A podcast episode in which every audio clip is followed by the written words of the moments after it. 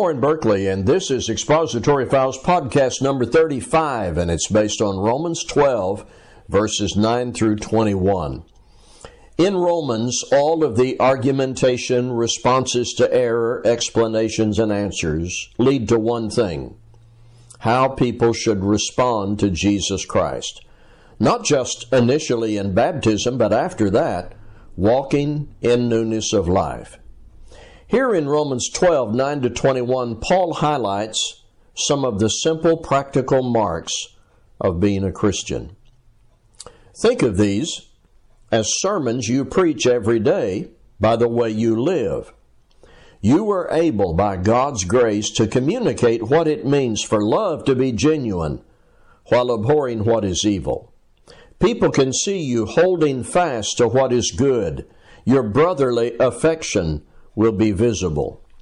Paul is addressing Christians cleansed by the blood of Christ, and he adds, Do not be slothful in zeal be fervent in spirit, serve the Lord, rejoice in hope, be patient in tribulation, be constant in prayer. Stop there a moment and notice how these phrases are connected in practice.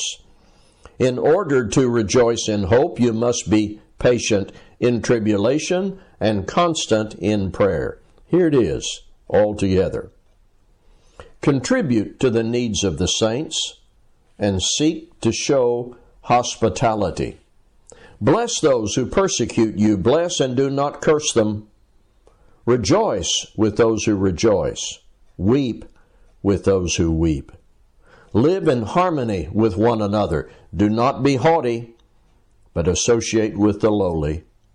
Never be wise in your own sight. Repay no one evil for evil, but give thought to what is honorable in the sight of all. If possible, as far as it depends on you. Live peaceably with all.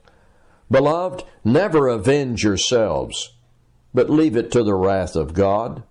For it is written, Vengeance is mine, I will repay, says the Lord. To the contrary, if your enemy is hungry, feed him. If he is thirsty, give him something to drink, for by so doing you will heap burning coals on his head. Do not be overcome by evil, but overcome evil with good.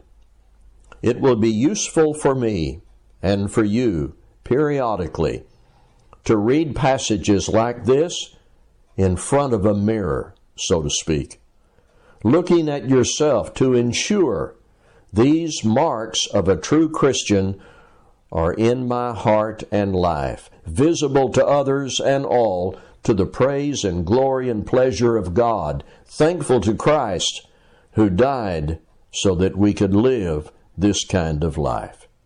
Thank you for listening.